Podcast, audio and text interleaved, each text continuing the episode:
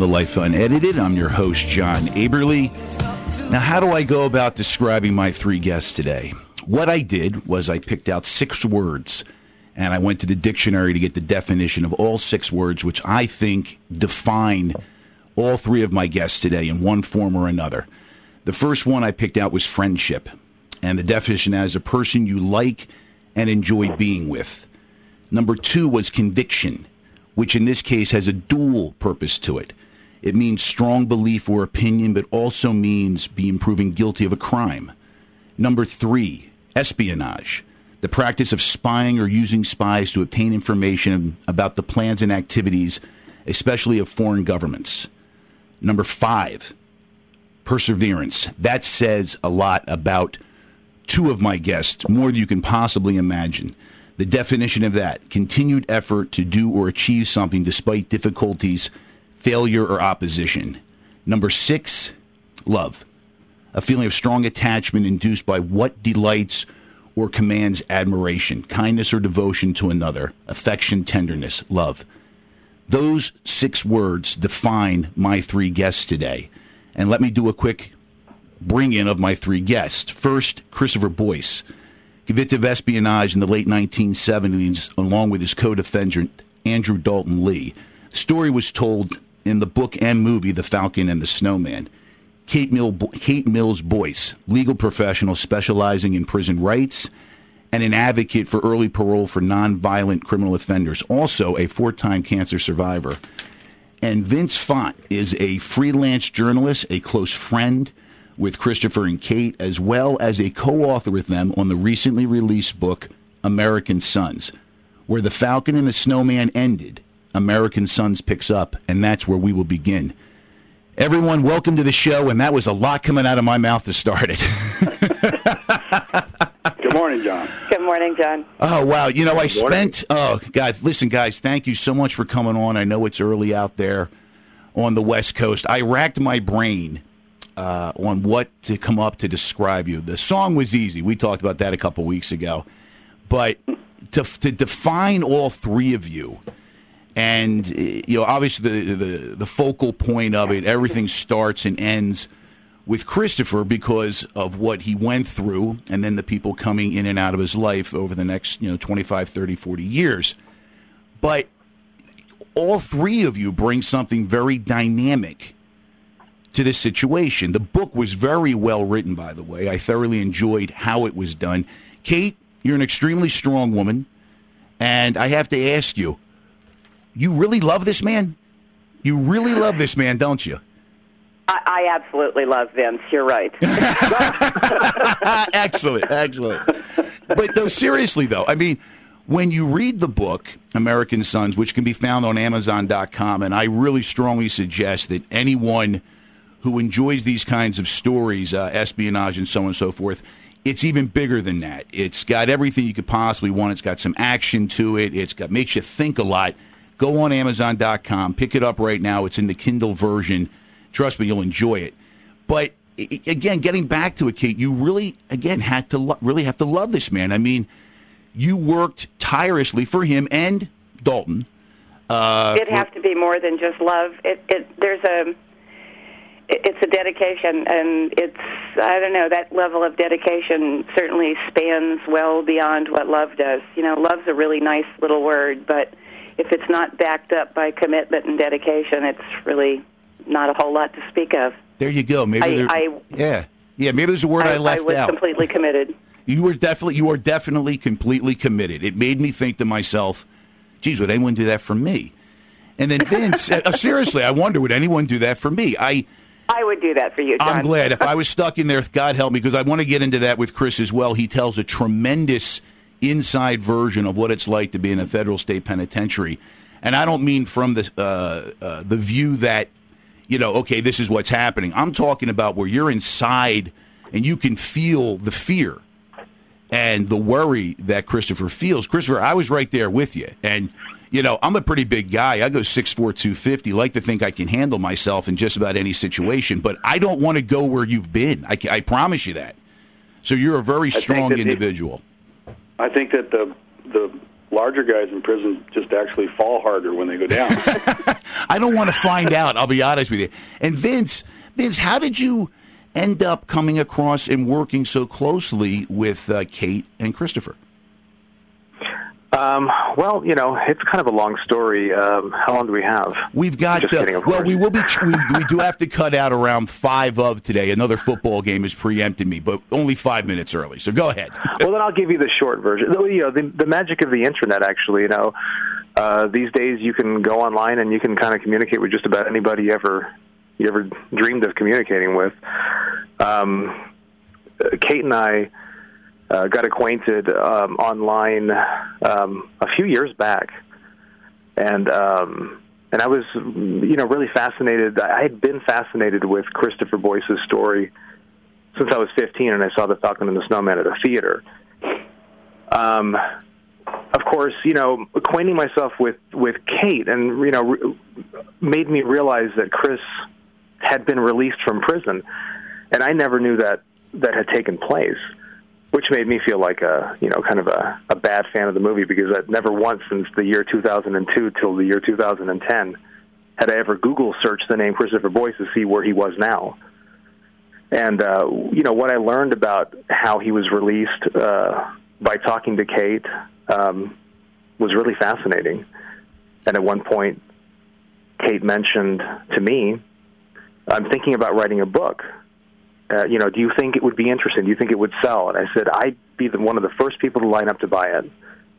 And uh, Well, you guys, somehow, you guys did a great job with it, and, and I'm being serious. If they were able to turn the Falcon and the Snowman into a movie, uh, I don't see any reason why they couldn't do it with this book. I mean, you pick right up after you know the sentencing and so forth, and then Christopher is sent off to prison, maximum security prison. And Christopher, when did you really start thinking about about breaking out of there? Was it really the moment they sentenced you, or the moment you got there? Oh, during my trial, I was sitting there looking for a way out. I, you know, from the beginning, I just really never accepted the fact that that I was going to spend the rest of my life in a penitentiary. But then, when I actually got to the U.S. penitentiary at Lompoc out there on the West Coast, it's in Central California, it was just a utter gladiator school. I wasn't there a first day before I watched a man murdered coming down the corridor. So I guess And, uh, we'll. I'm sorry. I guess we'll all agree then that uh, as far as rehabilitation goes, that's pretty much non-existent, at least at the federal level. Oh, absolutely. Well, they don't. I mean, I believe in rehabilitation. The prison The system prison just system doesn't care doesn't. about it. Yeah, yeah, that's what I mean. So for Christopher, I mean, now you're really a fish out of water here. I mean, let's let's outline who you are. I mean, you're basically an intellect. Uh, you come from a very good family background. Uh, you know, you've really never been in any trouble before. Uh, you made Well, a the trouble I had been in, my father always got me out of was was uh, probably one of my problems. Okay, so okay, so you okay, so you leaned on your father, who was a former FBI agent, correct? Well, he was whenever I got into normal kid trouble where I probably should have been punished. My father always managed to, you know, be Yeah. there and and my trouble. But but I I was not. I had not ever been convicted of a crime. I came from a very wealthy neighborhood, and uh, no one, very few people in the prison came from my background, and. Uh, I just literally saw people just started to be murdered all around me. I remember the fellow in the cell next to me. I was sitting there reading a book, and a and some a gang of uh, DC. They call them the DC Blacks. They were, you know, one of the drug gangs in the prison. Just went in there and murdered this guy, just feet away from me, and and you know the gore and blood all over the place, and the puddles of blood on the tier, and I couldn't even walk out of my cell without tracking blood up and down the tier. And I just figured it was a matter of time before I myself was murdered. The kid I jogged with, he was murdered. They tried to extort money out of him, and and I just wasn't, did not, was determined not to die there. I can gonna- understand that. Now, for Kate, this is something she's probably heard many times. This wasn't foreign to her to know the inside of a federal prison and how it runs. Now, Vince, when you're writing the book and you're going back and forth with Christopher and Kate, this has to be a little bit of a shock to your system to really get the inside scoop on what it's like to be, again, in a federal prison and have a mark on your back because of who Christopher was at the time. Oh, absolutely. Um, I remember, you know, after I watched the movie, I, I sort of uh, put it away and I thought, well, these guys are probably going to be doing the rest of their lives at Club Fed. and one of the first things I learned, I guess that shows how naive I am. But um, one of the first things I learned by talking to Chris was, you know, what was the place like that you were sent? And when he explained it to me, I was shocked. I, it was as if, I mean, he was thrown in there with, with the scourge of the earth. Yeah. Um, violent uh, offenders, and that terrified me because uh, because of the fact that he had no prior criminal record. Um, although uh, you know, we all agree that the the crime that Chris committed uh, was was severe, and and and um, you know he went to prison as he should have. Um, I didn't think that the uh, the conditions uh, or the crime really warranted the conditions, but uh, I guess if you mess with the uh, the bull. Well, I, I but you know, but the more I read into it, the more I see. To me, it seems like someone was definitely pulling some strings here and really wanted Christopher and I think more Christopher than Daulton in a lot of ways punished, and they really wanted some suffering here because people have committed far more worse crimes than this, and you know life has gone on, they've done their time or what have you, but this just seemed this seemed to be hell on earth from what Christopher Can I make describing. a point, John? Please. That, that uh, I don't think that that that that prison was really fair to anyone. The the the all that the the Bureau of Prisons really controlled was the perimeter fence, and it was just a jungle inside there. And I, and I don't think those conditions are conducive to anyone's rehabilitation or betterment or anything like that. And I just think it was a complete, total abandonment of responsibility the way the Bureau of Prisons was running that penitentiary. It was a bloodbath in there, and I don't. I'm not. I don't know if it's the federal prisons are still like that. I doubt it, but that was yes, just. Uh, are they? That was yeah. just an extreme. Well, to me, it sounds like dereliction yeah. duty. Well, again, it sounds like if you want to go to the movies, it sounds like that movie from years ago that I happen to like a lot called uh, Escape from New York with Kurt Russell, where they make Manhattan Pretty Island. Close. Yeah, they just, but then they just release. that's it. You're done. Hey, and I'm That's sitting it. here, but but Kate, now I'll get go. You know, like I'll go to you on this. You've been working this as a, a legal advocate for years, and was this a driving force for you? You know, outside of Christopher and Daulton. Trying to get them paroled was this a driving force for you, knowing the conditions in there for other clients of yours? Absolutely. Um, I think what bothered me the most is is that um, being sent to prison is one thing. I, I certainly understand criminals do their time; they need to do their time. It, it's what makes everybody around them feel better if you can actually say, "Okay, well, we're going to give you ten years, and you're going to prison." But in those 10 years that you're stuck in prison or 20 years that you're stuck in prison, the one thing that they really need to be able to do is ensure that you're going to survive it.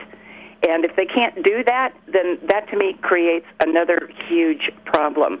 That's a violation of civil rights. It's a it's a it's a violation of just basic common decency. The United States Bureau of Prisons, and, and I can't say this for state prisons, um, although I've seen a great many of those, but I know that the federal prison system is a murderous place to be. And people have joked about it since the 80s and the Watergate conspirators calling it Club Fed. Yeah. There is no Club Fed. Uh, maybe Allenwood uh, out on the East Coast is Club Yeah, Fed. Pennsylvania. Yeah. Yeah, exactly. But that's really about as far as that goes. Um, it, it is a pretty onerous place to be, and you start sticking 20 year olds in there with a 25 year sentence, and now with the um, with the mandatory minimums and no parole hearings. If they weren't criminals, if they weren't true criminals when they went in, they sure as hell are going to be when they're released. well, that's survival And of the fittest. You got no choice. Well, and the, the the point that I always try to make to people, you can take away their TVs and you can take away the gym and you can take away movie night because somehow you think as a taxpayer that you're paying for this and and you're co- mollycoddling criminals. But ultimately those people are going to be released. And there is no rehabilitation. There's no fight for rehabilitation for these men and women. So for 20 years, they're going to sit in a cell, and anger and resentment is going to build, and then you're going to release them without any care, with nothing except six months worth of a halfway house and a couple of years worth of parole. Well, they've Kate, got no skills. They've no. got nothing. Okay, well, I'll tell you, I'm going to reach out to you after this is done and see if you're interested in doing a show just based on the prison system. No, I'd love to. Because I think that would be a, a tremendous show following something like this. But I'm going to jump back to Christopher now. Christopher, you finally came up with a plan to an escape. Hell of a plan, by the way. I mean, you know, I'm reading this and I'm, I'm thinking how your mind works, what you're trying to put together. The fact you were able to get yourself in that little drainage ditch. Now you're not a lot of yoga. Yeah, yeah, that's what you said. You said you did a lot of yoga in your in your cell. Now, I guess no one thought about things like back then as far as security goes if they would have witnessed it. Now I think that would draw some attention if someone's doing yoga or something like that. But you were, I mean, you're not a, a, a, tall man, but you're not a small man either. I mean, you're about five nine, five ten. That was a little box. And yeah, I felt folded myself up like a pretzel, but I think I was able to do that, John, because the truth is that I was more. I'm not a particularly brave fellow, and I was in much greater fear of the murdering gangs inside the prison than I was of the guards in the towers with the guns.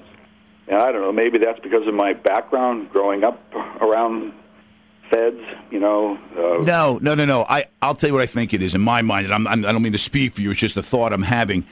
You still probably had in your mind the fairness of, you know, fair play and that the guard will do the right thing. Within the bowels of that prison, there were no rules, and these people didn't play by any sort of humanity type rules. So I, I could see where you would have that fear more so of being shanked than being shot. Yeah. And I, I thought I looked upon the guards as, you know, uh, not very motivated, not not necessarily even awake in the gun towers in the middle of the night. I just did not see them as any kind of elite uh, federal force. It was almost like they were the bottom of the barrel. And, you know, I just looked at it. They didn't know if I was going to escape. They didn't know where I was going to escape or, or when I would escape.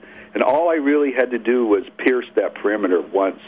And I, it seemed to me that I had all the advantages. I, they didn't know I was coming, and and I was determined and motivated, and they weren't. That's how I viewed it. I have to ask you. You said you have no, you know, that you're not exactly someone who's maybe I'm using the wrong word, a lot of guts, or you don't have a you know you're not like that. But I'm thinking, wait a second, now are you an adrenaline junkie to some extent? I mean, what you did to put yourself in prison. I mean, you know, uh, selling secrets to the spies is a pretty nervous business.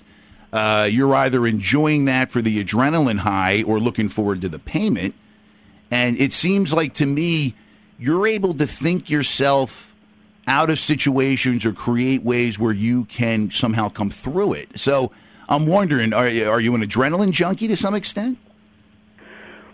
You know, John, I, I suppose I must be. But uh, growing up, my father was always, uh, we sh- shared a love of history.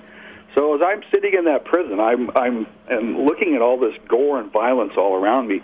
You know, I reached back into the books that my father and I had read, and and one of them uh, was a book about Winston Churchill during the the Boer War when he was a young man and he was captured by the Boers and and put in a uh, pr- prison camp. And you know, well, what did Churchill do? Like, talk about adrenaline junkies. You know, he was yeah. in the last cavalry charge and all that. But Churchill, many people don't know this, but he was imprisoned by the Boers, and he broke out of the prison in the middle of the night. And so I thought, I'll do exactly as Churchill. That's what he would do. That's what I'll do. Well, you and I are both history junkies. It's something I enjoy, and I know the story you're talking about quite well. So we definitely have that in common. And I'm going to kind of jump forward a little bit here because you know you make the escape. Tremendous job getting out.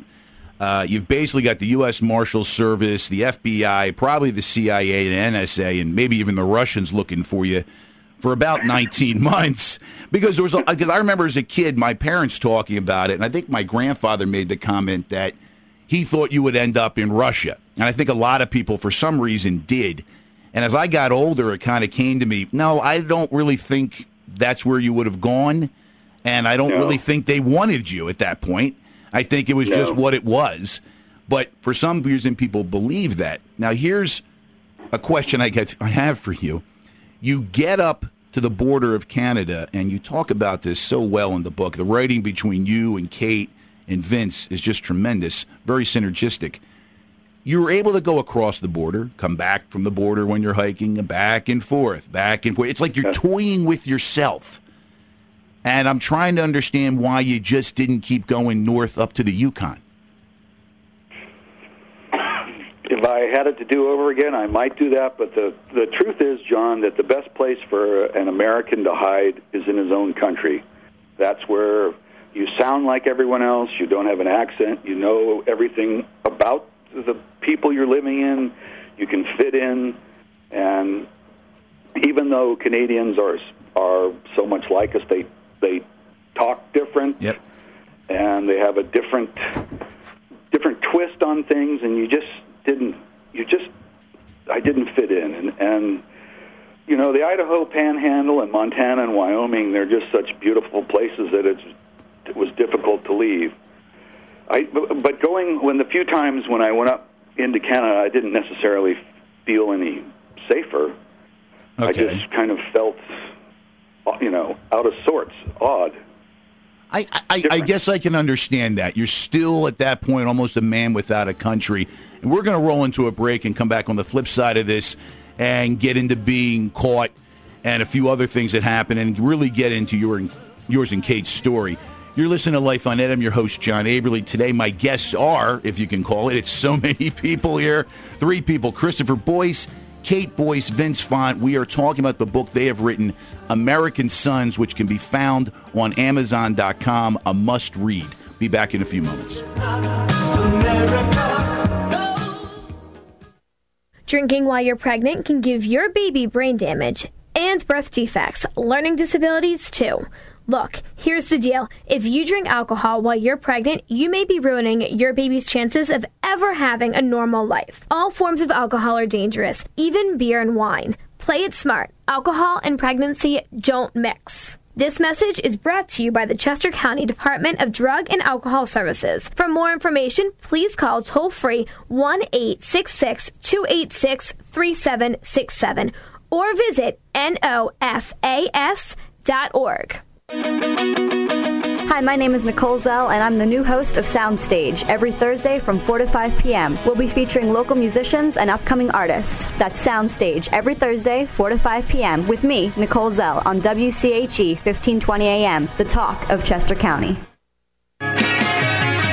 In Philadelphia, pretzels are a tradition, and nobody makes them better than my friend Jimmy over at the Philadelphia Pretzel Factory in West Chester. Since 2003, Jimmy and his staff have been committed to making the best pretzels in the Philly area. Every pretzel is hand twisted to ensure freshness and quality, and you can't beat the price. Bring in your West Chester University football ticket stub the day after a home game and receive a free pretzel. That's the Philly Pretzel Factory, located at 125 North Church Street in downtown West Chester. Open seven days a week. Stop in or call Jimmy Jimmy at 610 430 7100. That's 610 430 7100. West Chester's Philly Pretzel Factory.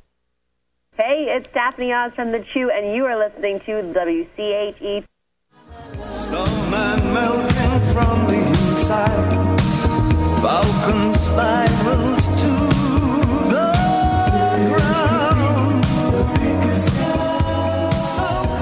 Welcome back to Life on Ed. I'm your host, John Averly. Today, my special guests, and there are three of them. I have Christopher Boyce, who spent 25 years in a federal prison for selling secrets to the Soviet Union in the mid to late 70s. You probably know him through the movie The Falcon and the Snowman. His wife, Kate Boyce, formerly Kate Boss, or formerly Kate Mills, uh, legal advocate, was able to get uh, Daulton and Christopher out uh, on a much earlier parole than they would expected. And Vince Font, who is a close friend and has recently helped them write the book American Sons, which was just been released and can be found on Amazon.com in the Kindle section. Again, a must read. Kate, during the time that uh, Chris is on the run, you don't even really know who he is. You're dealing with Daulton, trying to get him out on parole. Um, kind of a strange relationship there. Obviously, Daulton has has fallen for you. Uh, you're probably the only lighter beacon he has to the outside world, and he's you know really gripping into that. Um, but you're trying to find a way to help him, you know, get to an early parole. Now, I have to ask, what I did, I never knew about the fingerprint that turned up at the TRW Black Vault section uh, with uh, Daulton's fingerprint there. I never read that before until I read the book. Now, has anyone ever figured out how it got there? Seems really strange to me that only one match was ever found. Uh, any thoughts on that? My thoughts on it? Your thoughts? I think, that, I think the, the CIA and the FBI just taped on a fingerprint. I I don't think it's anything that I, I didn't convict him. That's not what convicted him. Um, I know for a fact that he was never in the building. He certainly was never in the Black Vault. He never hung around Chris's workplace. Daulton clearly said that. Chris told me that a number of times. I think it was just that kind of final nail in the coffin, just in case they needed it. Now, Christopher, your I take. totally agree with that. Okay, so you so you believe that you believe that was just uh, a backup plan that they threw in there. I absolutely do. Okay, Insurance. Uh, yeah, definitely an insurance policy to make sure that you know you guys wouldn't in any way have the you know the case wouldn't fall apart for them and you guys might walk. Now, Christopher, you were taking flight lessons. You were learning how to fly. Uh, again, w- right out in the open, up there in Idaho and up in Oregon and everything else, which I find extremely fascinating that you just blended in so well. But you weren't taking lessons to learn how to fly away from the continental United States. You were taking these lessons to learn the next round to learn how to fly a helicopter. And I have to ask you, were you really seriously thinking, really, of, of flying in the Lompoc prison and breaking Daulton out? I mean, did you really feel that way? Actually, John, you know, it's not as difficult as it sounds. Uh, they you you would zip right in. You could use smoke. I I felt a huge uh, obligation to him. You know, we had gone to prison together. I I asked him if he wanted to escape with me, and he just didn't have the the resolve anymore to to do something like that. And and when I went out, I when I did break out of there myself, my escape made his incarceration much more onerous, and I felt bad about that. And he was a friend of my childhood. I'd known him, you know, since we were little kids, and I thought that if I could do do that, I I would try. The the main problem though was communicating with him inside, even find out if if, if he was interested in leaving. See, or for he would come out. You see, for me, and, and I'm going to hit this with Vince next because you know he came in and helped write the story with the two of you, so he's got a probably the same view that I do, or at least maybe some of the same thoughts. I'm trying to understand, Chris. You're in that circumstances. You get yourself out, and you're making a life. Look, I understand your your friendship with Daulton. Believe me, I get it. Uh, but I'm trying to think to myself. It, you seem like a man torn at that point to go back for him. I, I have to be honest with you. I, I don't think I even would have considered it for a moment. Not because I wouldn't have cared, but I gave him a chance to want to come with me. He chose not to. So now I have to move on and take care of what I have to do. And I consider myself a pretty loyal person. Vince, what was some of your thoughts as you're writing this and Christopher's telling you these stories and his thoughts that go along with them? Are you kind of looking at him going, I don't get it, or I do get it? Um, I do get it actually. Okay. Um, you know, this is my personal opinion of everything that uh, Chris was involved in after he escaped from prison. But I believe that somewhere in his psyche, he didn't think he was going to make it over the fence, and everything that came after that was almost like, you know. Uh, sort of a like a maybe a fanciful existence almost you know he he robbed some banks Yeah. he considered coming you know flying in charles bronson style as the book says Exactly it, yeah. uh flying a helicopter in to rescue his friend i think it was kind of like somebody who has been given a death sentence and all of a sudden is given life again and handed over to them, and they just go kind of crazy. And I think that that that you know that probably explains a lot of his actions during the 19 months in which he was escaped. Well, you, you know, Christopher, you had to do what you had to do. Then now I have to ask you: You're basically against violence, just about of any sort, but you did use a gun during your bank robberies. You did brandish it. You did you know shoot anybody, but you did what you did. Did you feel anything during those moments that uh, like I can't believe it's come to this? I can't believe I've actually I'm doing this. You know, you know, God forgive me. I don't want these people to feel any pain as far as any psychological pain. What was kind of going through your mind there? Well, John, you know, of all the things I've ever done in my life, that's what I most regret, actually, and that that I caused I caused fear in people's hearts when I did that. You know that that that I have I have totally, you know, hold no reservations about the fact that that was wrong. I was motivated by, and I'm not trying to make excuses, yeah. but I was not going back to that prison, those prisons and I had I kept having to move, and uh, I was desperate. But it's still that's no that's no. I had teams of U.S. Marshals and FBI agents whose job it was solely to hunt me down, and I I should not have done that, but I did, and I hmm. reg- and I regret it. But I was desperate to the point of not going back not being incarcerated again. And I, and as far as your previous question, yeah.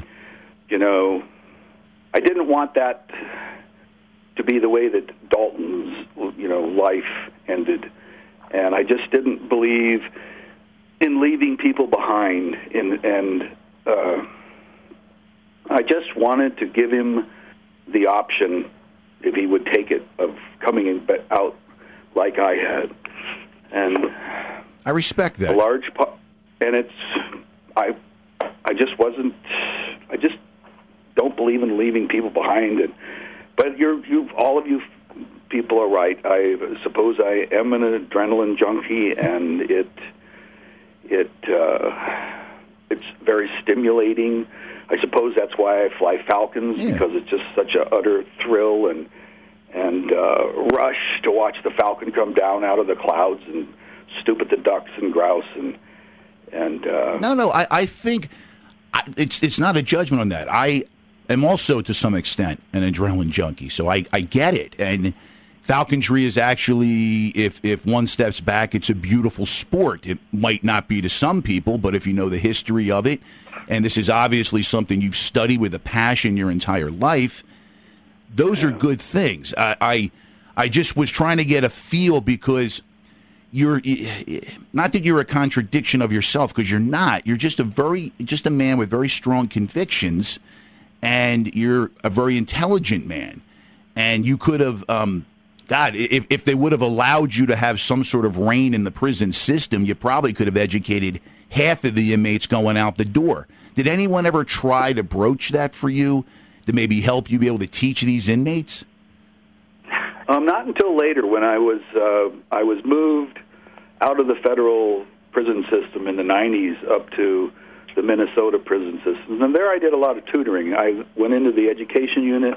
I completed my own BA in history, and I tutored quite a bit and taught, and and I wrote articles for the Minneapolis Star Tribune. I wrote editorials for them. I, I, like I had an outside job while being in the prison. But that wasn't in the federal prisons. That was in that was a state the Minnesota, Minnesota prisons prison. where they have a whole different philosophy behind incarceration than the feds do. Well, I have to ask you because, and, I, am curious if Kate wanted to kill you on this. You get a parole date, and then you write this article for the Minnesota Tribune, which um, I, I, I understand where you're coming from with it, but I think I might have withheld my thoughts uh, to that yeah. extent when you, you know, because then they pretty much drummed you right back, you know, to solitary out of that prison system again. Kate, did you want to kill him, or did you just understand that's Christopher and how he thinks? Yeah, no, John. you wanted to kill him. The morning that he called and said that he was in the segregation unit and that they were transferring him out, and he thought he was just going to go back to a federal institution and he didn't know where. About 48 hours after that, I found out where he was going, and he still didn't know. And yes, I wanted to fly to Minnesota and stick my size eight and a half right up his rear end. But the problem was is that the, you know, it, they put me in the their the federal supermax, and but they put me there for writing a newspaper article, and they locked me up with McVeigh and the Unabomber and, and all these wingnut Arab bombers, and uh, but that's a that's a, a, a a supermax for locking up people who are are killing other the most violent of all criminals. Yeah, but that Florence. But I they think put me in there for yeah. writing a newspaper. Yeah, but I think So they kind of looked at it like you you kind of kicked them in the you know in the balls Yeah. on that one to put it bluntly. That's you know I understand where they were coming from on that one. It wasn't the article; it was the content. But again, you you you know let you shoot from the hip, and you're very honest. And I think that was just a little too much for them. But I want to Oh. step. Oh, I'm sorry. Go ahead, Kate. They were just pissed. Yeah, I bet. That's about the best way you can put it. Yeah, they I- were just bent out of shape. Their egos were just Yeah. completely warped out of shape, and you know that was the last straw for them. They were not happy that he got a parole. And then Oh, this wow. on top of it, no, it was the last straw. Yeah, law enforcement people are, are, are very much black and white people, and if they Yeah. give you a little gray, and somehow they feel that you've you've taken it and tried to turn it into a rainbow, so to speak, they're not happy Yeah. about those things. it's true. But the problem, the problem was though, is that there there was a, a murderer up there, a mass murderer, and he went into the he continued to murder people in the prison up there, and that just so reminded me of you know the original prison that they put me in, the federal prison in Lompoc. That that I had an opinion about it, and and I I wrote about it. I personally think the article was justified, and uh, it turns out they they finally let that that murderer out of the solitary confinement they put him in, and, and they shipped him Minnesota, traded him to Oregon to lock him up here, and as soon as they put him in the population here, he murdered an Oregonian just the, a couple a little while ago. Well, you called it right, but it was a judgment call that should have been made. But I want to step back and give you credit for this, though. While you're at Marion and you're locked up in in solitary, which the way you describe it, and I'm a person that can get lost in my thoughts. I love to read, so I don't mind being alone. I can be a room full of people and be completely alone in my own head and enjoy that. But at the same time, a lot like yourself, you you also need people. Now, you were able to cut a really nice deal because some high ranking people came to you in 1985 and wanted you to testify in front of, I think it was a sub Senate committee on um, security. Senate Subcommittee of Investigation. There you go. yeah. Yep. And it was a, an honor to be asked, no matter how it got there. It was an honor to be asked. But you cut a great deal, or asking at least, and it didn't hurt to ask, to be able to get what I call your sunroom at Marion. The way it sounded like you actually, they actually did that for you. They built a bird cage Yeah. for him. Yeah, amazing. Well, I had been in solitary confinement for years there, and so when the uh, minority counsel showed up, Senator Nunn's minority counsel, you know, I said, well, "You have to let me outside. Look at me. My, I'm, I'm just prison Poller. I haven't been outside in in years. You know, I haven't been out of the cell. So they spent." The Senate agreed, and they the Senate forced the Bureau of Prisons to spend fifty thousand dollars to build this gigantic exercise facility just for me that no one else could use, and uh, it was it was helicopter proof, but it was, geez, it was the size of a baseball infield, Wow, that's and they tremendous. they called it Boyce's Birdcage. That's okay. they would- hey, hey, you got what But you I- asked for. They were killing me. Yeah, I, I can that? imagine. Well, that's you know, you go into one part about the uh, psychiatrist that has to come around. Uh, I think it was once a quarter or once a month. I'm not trying to remember. Asking all the inmates in solitary, how do you feel? It's like a list of questions. It's you know basically BS, Routine, yeah. routine BS. And I want to get Vince's take on this because it made me step back. When the ones you, you made a statement kind of challenged the psychiatrist, and he came back with you that basically you're a, you know, a sociopath, psychopath, and you don't even know you are. And, you know, that's it. And, you know, I, I found that interesting that of all the years you had been in the system, hadn't anyone tested you, personality test and stuff, to see that that's not who you are? That that was not your genetic makeup as a person? You know, the the that type of testing in the Bureau of Prisons is so rudimentary and out of date, and uh, they just assume that's the, the psychologists just assume that if you're convicted of a crime, you're a psychopath. And you know, I was asking to be in a prison where I could see my family, and and that I needed to see sunshine after all these years. And what the psychologist was telling me was that because you're a psychopath, that seeing sun uh, being out of doors is of no benefit to you. Seeing your family is of no benefit to you, and and basically I wasn't a human being. And I think that is a way that that some of these medical people in the Bureau of Prisons justify what they're doing.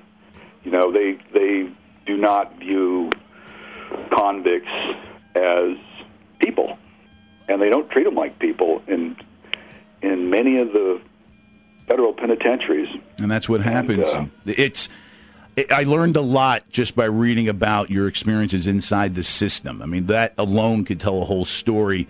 And we're going to roll into another break here. You're listening to Life on Edom, your host, John Aberly. Today, my three guests, Christopher Boyce, Kate Boyce, Vince Font. They are co authors of the book American Sons, the follow up to The Falcon and the Snowman. Be back in a few moments.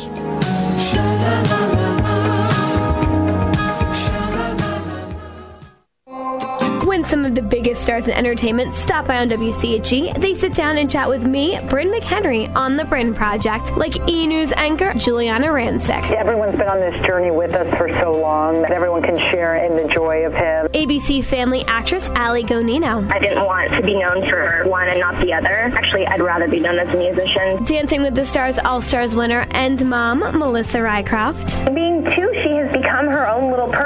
as opposed to her being a newborn when she relied on me for everything. Dancing with the Stars pro dancer, Karina Smirnoff. I get to act every single dance without using words. Plus, the latest in health tips. Toy for men is a lot worse than it is for toy for women. Fashion advice. You don't have to use every single track. And entertainment from stars like the host of Entertainment Tonight, Nancy O'Dell. Barbara Walters, Angelina Jolie. There's never a lack of entertainment news. That's the Bryn Project every Wednesday at 12:15 and Saturday at 12 right here on WCHE 1520. Due to WCHE's broadcast of the West Chester University Golden Rams football game against California University of Pennsylvania this Saturday at 12 noon, the Saturday edition of the Bryn Project has been rescheduled this week for Monday, October 8th from 4 to 5 p.m. So tune in for the latest in fashion, beauty, lifestyle, fitness, and entertainment with Bryn McHenry on Monday, October 8th at 4 p.m. What do I want? I want to be seen faster. I want to spend as little time in the waiting room as possible. Less waiting. More taking care of me. At Brandywine Hospital, you'll find a 30 minutes or less ER service pledge. 30 minutes or less? You can even find our average ER wait time online or with your mobile device. Don't wait when you need care fast. Turn to Brandywine Hospital. Learn more at brandywinehospital.com. Hi, this is Will Friedle, and you're listening to WCHE AM.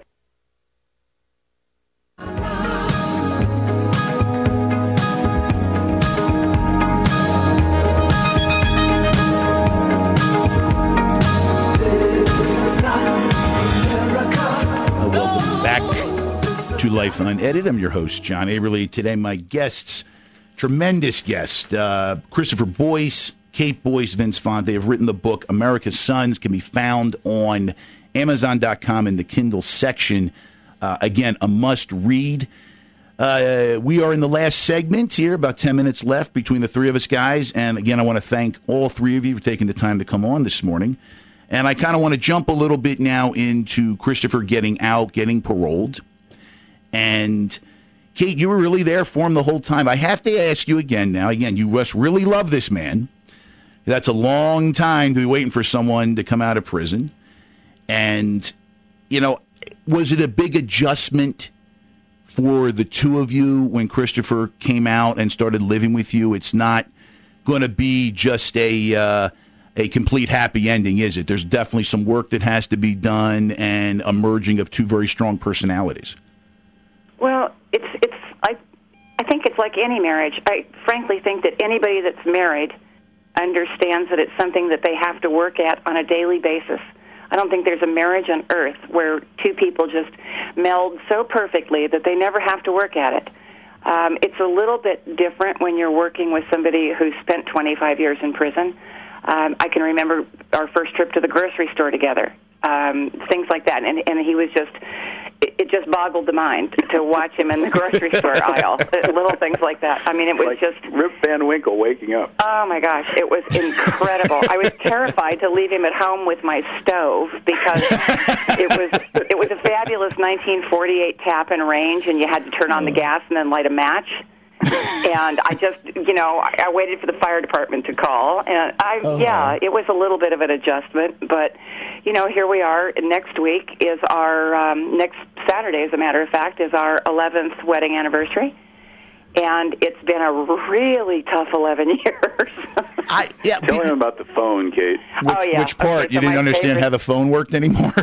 Oh no, it, it's worse than that. The, the, my favorite boy story. He had been out about three or four days.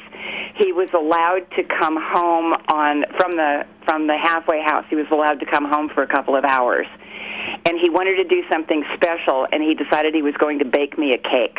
And so he took the he went up to the grocery store and found all the stuff that he needed and came home and but when I got home he said, "You know, I I was in the grocery store and I tried to call but the phone didn't work." And I didn't know what he was talking about. And finally he he handed me the home phone, the cordless phone, and said, "Well, I took it to the grocery store, but I couldn't get it to work." I thought it was the cell phone.